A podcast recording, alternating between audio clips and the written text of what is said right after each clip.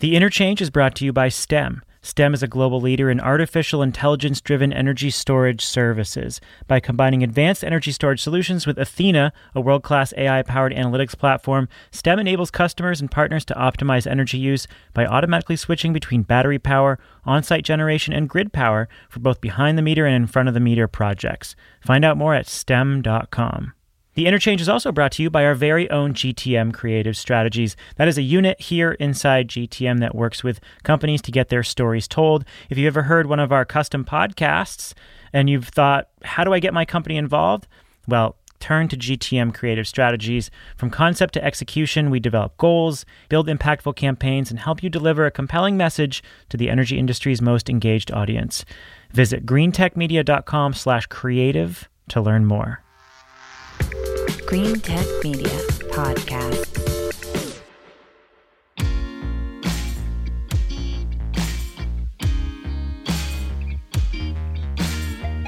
This is The Interchange Conversations on the Future of Energy from Green Tech Media.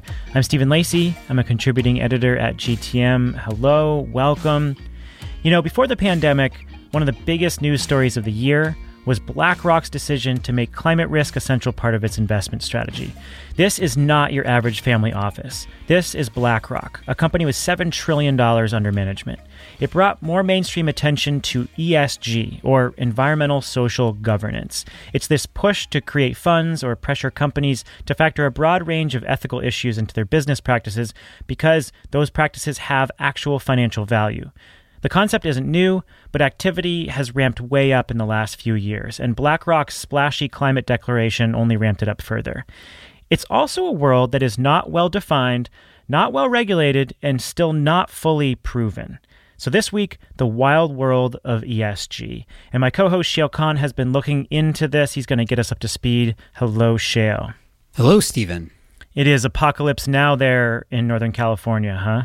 It's not great, I tell you. We had some of the weirdest weather that I've seen here, followed immediately and not coincidentally by now an early onset to the wildfire season. So I am watching ash rain down outside my window as we speak.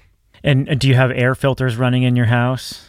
We do, um, because I guess unfortunately we have been through this before, and we've had a couple of bad wildfire seasons since we moved back to California four years ago. So we have a couple of air filters that are running at full blast. Um, using electricity that is going to be scarce later this afternoon to uh, get further into the weirdness that California is experiencing at the moment. But um, yeah, it's it's okay inside. Seems to be getting worse and worse outside. Well, this injects a little urgency and reality into our conversation around ESG, which can be a little full of jargon. So, um, I was doing some searching around, and as far as I can tell, the term ESG came out mid 2000s, around 2005.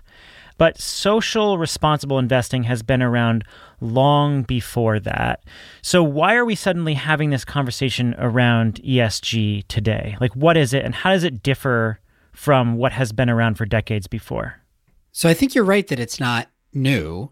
Corporate social responsibility is a term that has been used for much longer. And I think somewhere in the mix, also sustainability um, has been used as a term all three of those corporate social responsibility sustainability and esg um, often mean the same thing but also all three of them as you alluded to in the intro are somewhat ill defined so it depends who you're talking to. But i think the reason why it's worth us going deep on esg now is that it has become really big in the world of investing writ large and as a result in the world of corporates. Uh, in a very short period of time and in a way that I don't think we ever saw before with any of the previous iterations in the corporate social responsibility or the sustainability world. So ESG, in my mind, is important now to basically any corporate or any investor. Uh, and that makes it worth talking about. Okay, so let's define our terms here ESG, environmental social governance. What does that mean exactly? Right. So it's those are three separate categories um, upon which you can score a company or a fund or something like that. And then within each of those, there's, as you can imagine, a whole bunch of subcategories. So starting with environmental performance, we're, you know, predominantly, I think these days talking about climate change, um, both transition risk and physical risk to any given company associated with climate change. But it's more than just climate change, even just within environmental. We're also talking about things like uh, air and water pollution, waste management, biodiversity, and impact on forests. So, broad performance against uh, environmental metrics.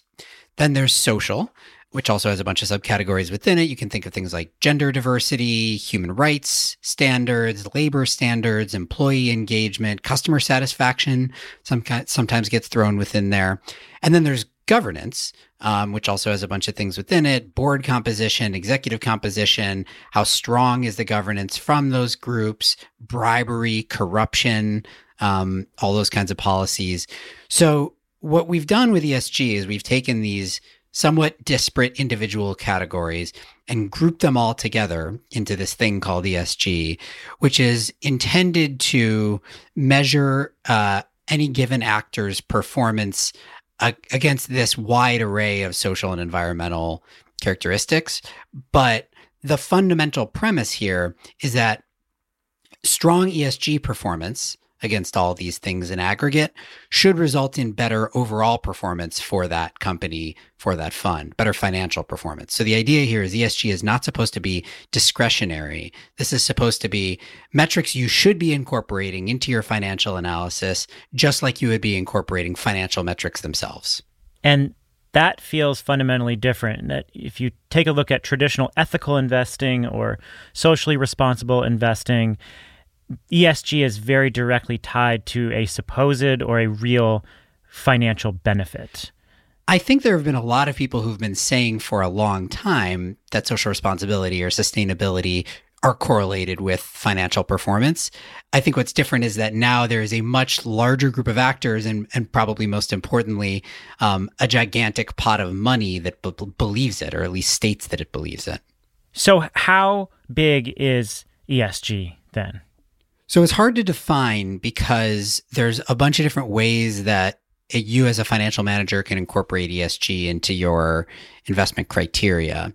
But the easiest is just to look for ESG specific funds, those funds that say we are specifically an ESG or a sustainability fund, not just we will exclude companies that don't meet certain ESG criteria, but specifically proactively we are a fund. Morningstar tracks those and found that um, the total dollars under management in those ESG funds crested over a trillion dollars in the second quarter of this year. It's been growing pretty rapidly for the past three years or so. Um, there are other estimates that if you incorporate all of the sort of negative exclusionary criteria and funds that just incorporate any sort of ESG thinking into their uh, into their criteria, then it might be closer to 30 trillion globally. Huge amounts of money. Investors with $80 trillion under management have signed up to a commitment to integrate ESG information into their investment decisions. You know, it's it's growing fast. Uh, the trillion dollars that Morningstar tracked, that's up 23% from the previous quarter. So, you know, that's those are big numbers. And that's not including, I think, a lot of private market ESG capital certainly we see this at, at EIP when we are raising capital as well. There's a ton of money that's focused on on ESG. So it has become big enough. And having spoken to enough corporates about this, I can say this pretty definitively. It has become big enough that you cannot afford not to have an ESG strategy. And we'll talk later about, I think, what that means if you are a company at this point, whether you are a large public company or even a small private company or a startup, you need to understand ESG and you need to understand how you're performing within it.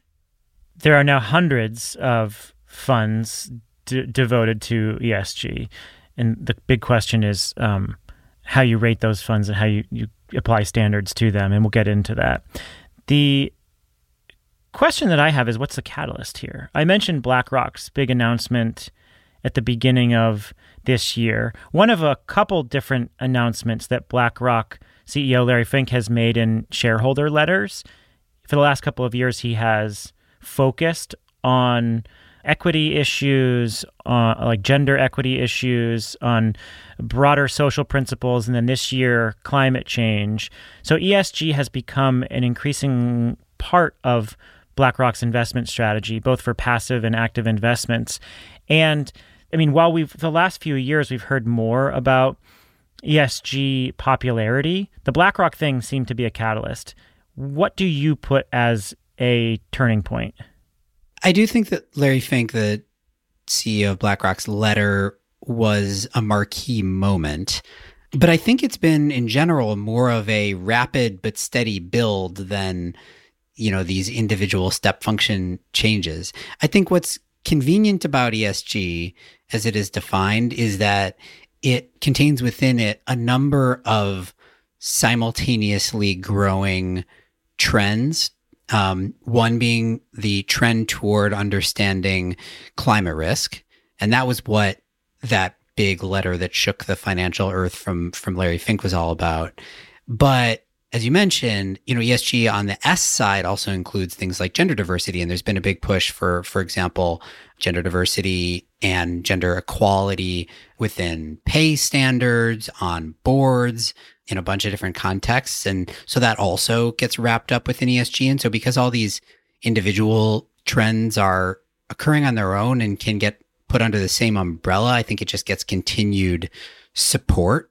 And the other thing I think is happening is like these large institutional asset managers are you know doing their own work and coming around to a i think true belief that esg actually is correlated with financial performance over the long term and as a result there's just an increasing body of evidence that that's true and so what has happened as 2020 has unfolded and we've seen a recession and an economic calamity it turns out that companies integrating ESG practices, ESG funds are performing pretty well.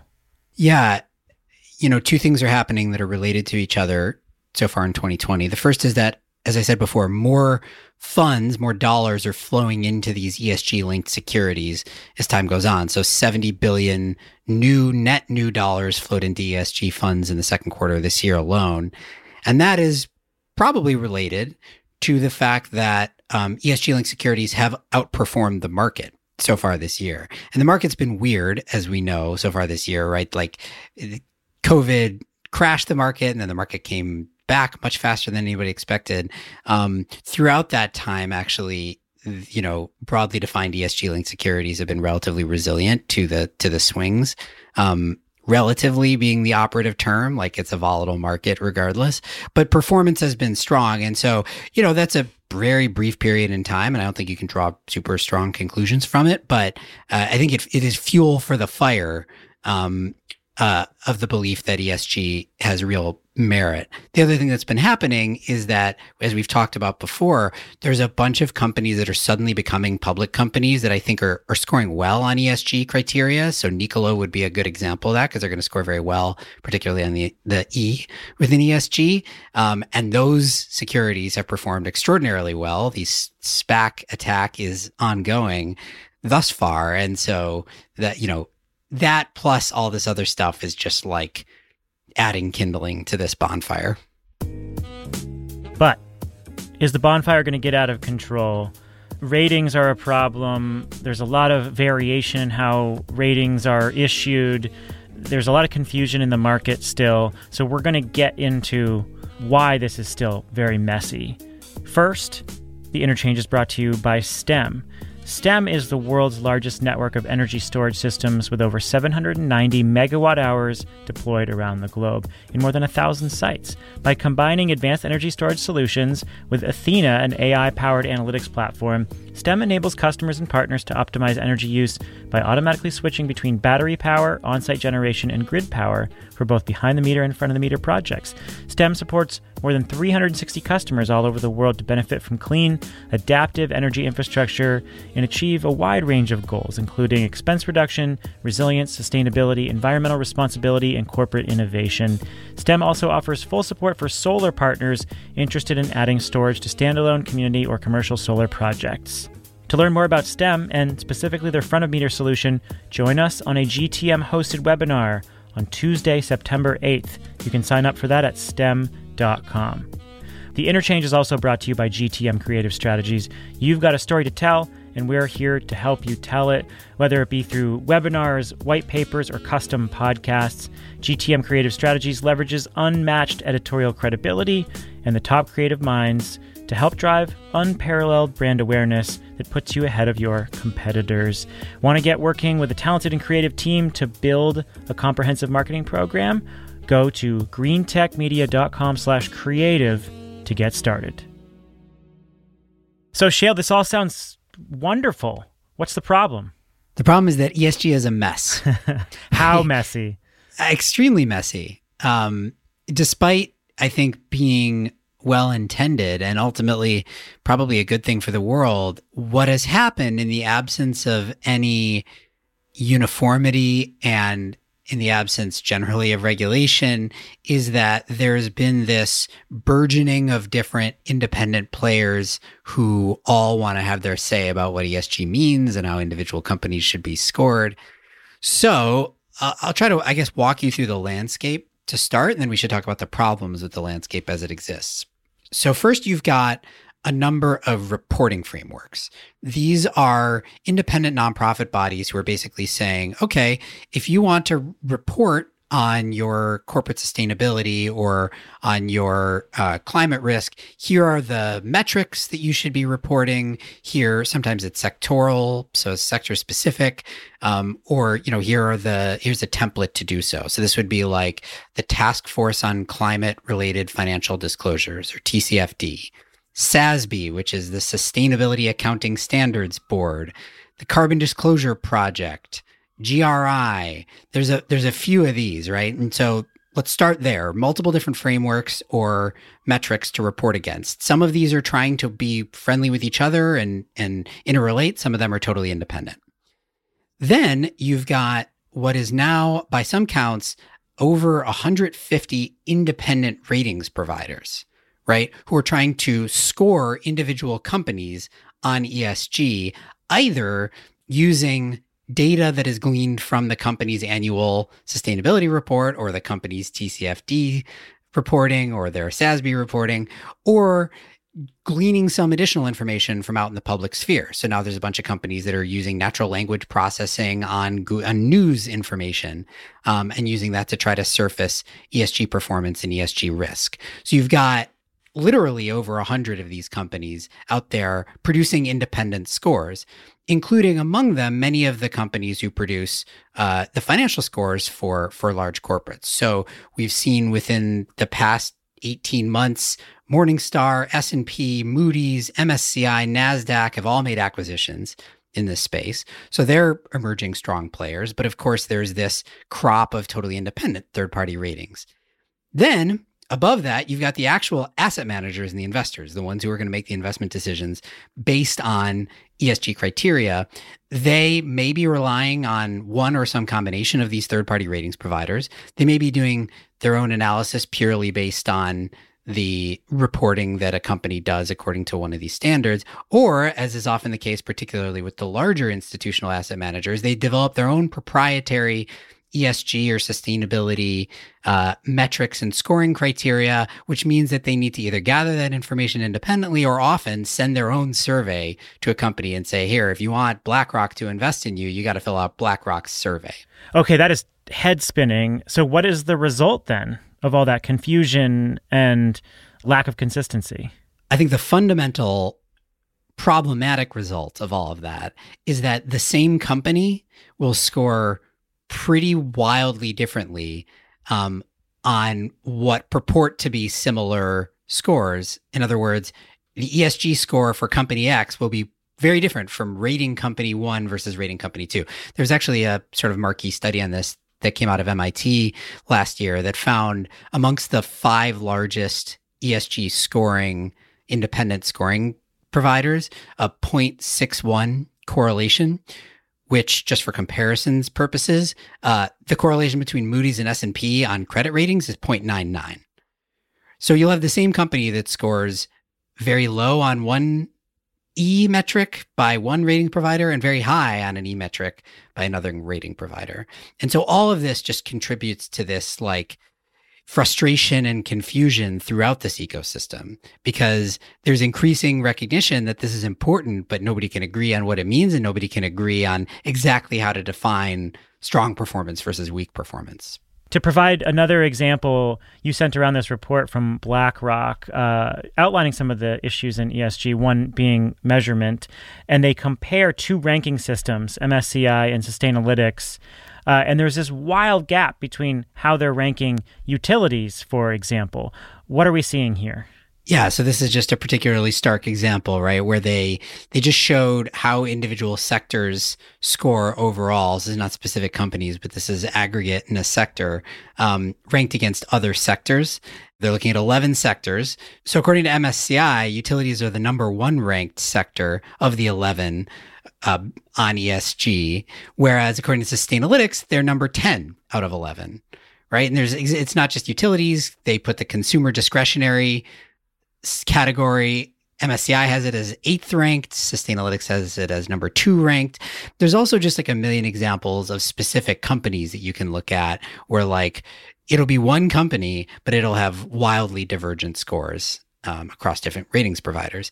And so that's that's problematic, I think, for a, a number of reasons. But the biggest one in my mind is that, you know, the intent of all of this ESG investing trend is to create a clear signal for corporates, I think, for them to perform better on ESG. But if it's not clear to them which rating system, which independent third party, which data, which metrics, which stories that they're telling resonate and how it all like flows through ultimately to the question that they're supposed to care about, which is are investors investing in me based on this, then it's really hard for them to figure out exactly what they're supposed to do. Yeah, that example is particularly absurd but it seems like a chronic problem as you've defined it. So, this is a very well-meaning investment strategy. It's it's nice to see, you know, hundreds of billions of dollars going into ESG funds, but is it I mean, are we achieving the outcomes that we're looking for? I think that's the question. I think you can look at specific um, you know subcategories within ESG and you can see pretty clear progress. And climate's a good example of one where there is clear progress. There's actually a strong movement for companies to start doing increasingly robust emissions accounting, you know, trying to incorporate scope 2 and scope 3 emissions in addition to just scope 1, setting science-based targets for emissions reductions. So that's, you know, I think there's improvement there. I think you could say the same in, in some of the governance and social categories as well. But I guess my worry is that this whole ESG edifice that is being constructed right now and all of this momentum behind it runs the risk of sort of crumbling if the uh, trust in it by investors in particular ultimately falls apart because nobody can agree upon what they actually mean when they see ESG and how a given company is supposed to act based on the fact that there are all these ESG investors out there. So, do we need federal regulators to step in? I mean, is this going to be a top down fix to make sure that everyone's reporting to the same standards? So there has been a push for that for sure. And, you know, that's the case, for example, in financial reporting, right? The SEC governs what financial reporting individual companies have to do. And sure, individual investors are going to have a different idea of which metrics that, that a company in reports matter to their investment criteria. But at least you know, if you're a public company, these are the things that I have to report to the SEC. And that's not true in an ESG world. So there has been a push for the SEC to step in. The SEC thus far has expressed basically no interest in doing so. Um, that may be a function of who the, the current commissioners of the SEC are, and maybe that changes over time. But uh, as it stands today, it doesn't look likely that the SEC is is going to step in and set standard reporting. In addition to that, um, to the extent that the federal government is doing anything on ESG at the moment, uh, it's actually quite contrary to that. Are you referring to the Trump administration's efforts to thwart ESG?